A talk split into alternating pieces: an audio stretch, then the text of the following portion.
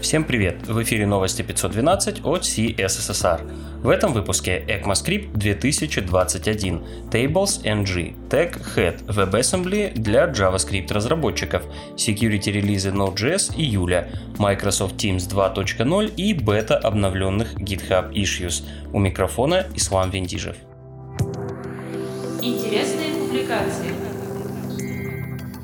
Стандарт языка ECMAScript 2021 был принят. В стандарт вошли следующие фичи. Оператор логического присваивания, разделители чисел, string prototype replace all, promise any, weakref и finalization registry. Подробнее о фичах можно прочитать в обзоре Алекса Андерсона. Хочу напомнить, что это только часть спецификации. Также были приняты обновленные стандарты интернационализации и API для встраиваемых систем.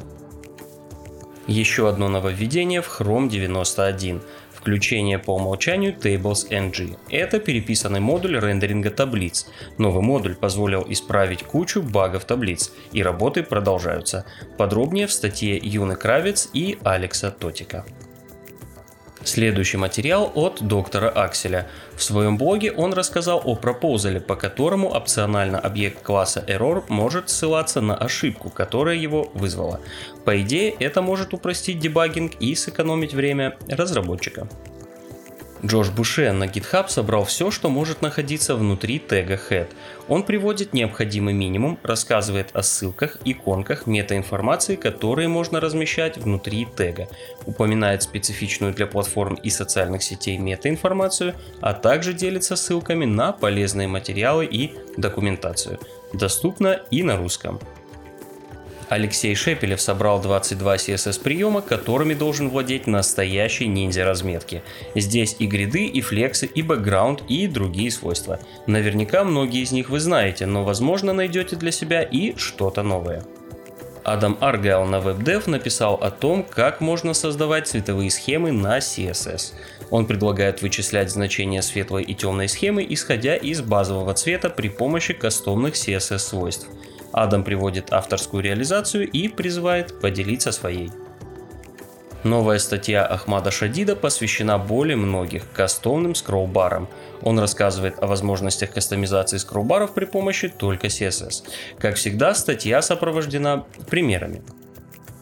Завершает рубрику WebAssembly для JavaScript разработчиков от Паскаля Пареза. Если вы еще не пробовали работать с WebAssembly, самое время, как минимум, для расширения кругозора.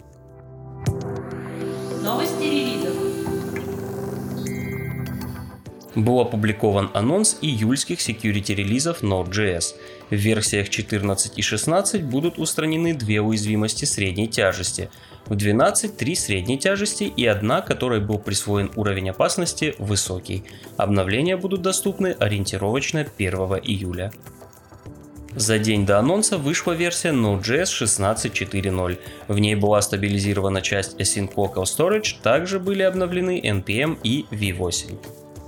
Пробежимся по браузерам. Firefox 89.02 подъехал небольшой фикс для Linux версии. Tor обновился до версии 10.0.18. Также доступна Safari Technology Preview 126 с фичами Safari 15 закроет рубрику Tailwind CSS релизом версии 2.2. Улучшена производительность, добавлена поддержка минификации и пост-CSS плагинов, а также другие фичи, многие из которых доступны только в режиме Just in Time. Другим новостям.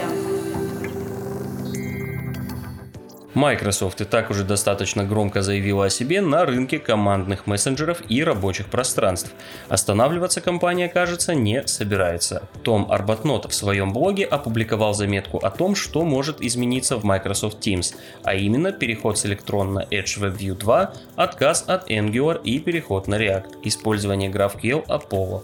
Если коротко, приложение Teams 2.0 может быть гораздо более производительным и потреблять меньше памяти.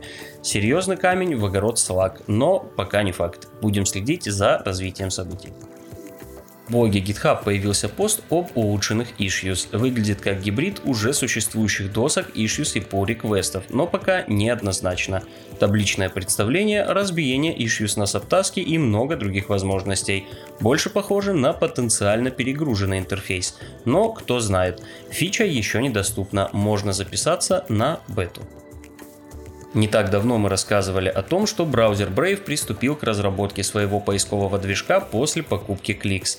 Идея в том, чтобы поисковик соблюдал принципы открытости и приватности пользователей. Публично доступна бета поискового движка Brave. Также она есть по адресу searchbrave.com. Очень интересно, к чему приведет эта инициатива.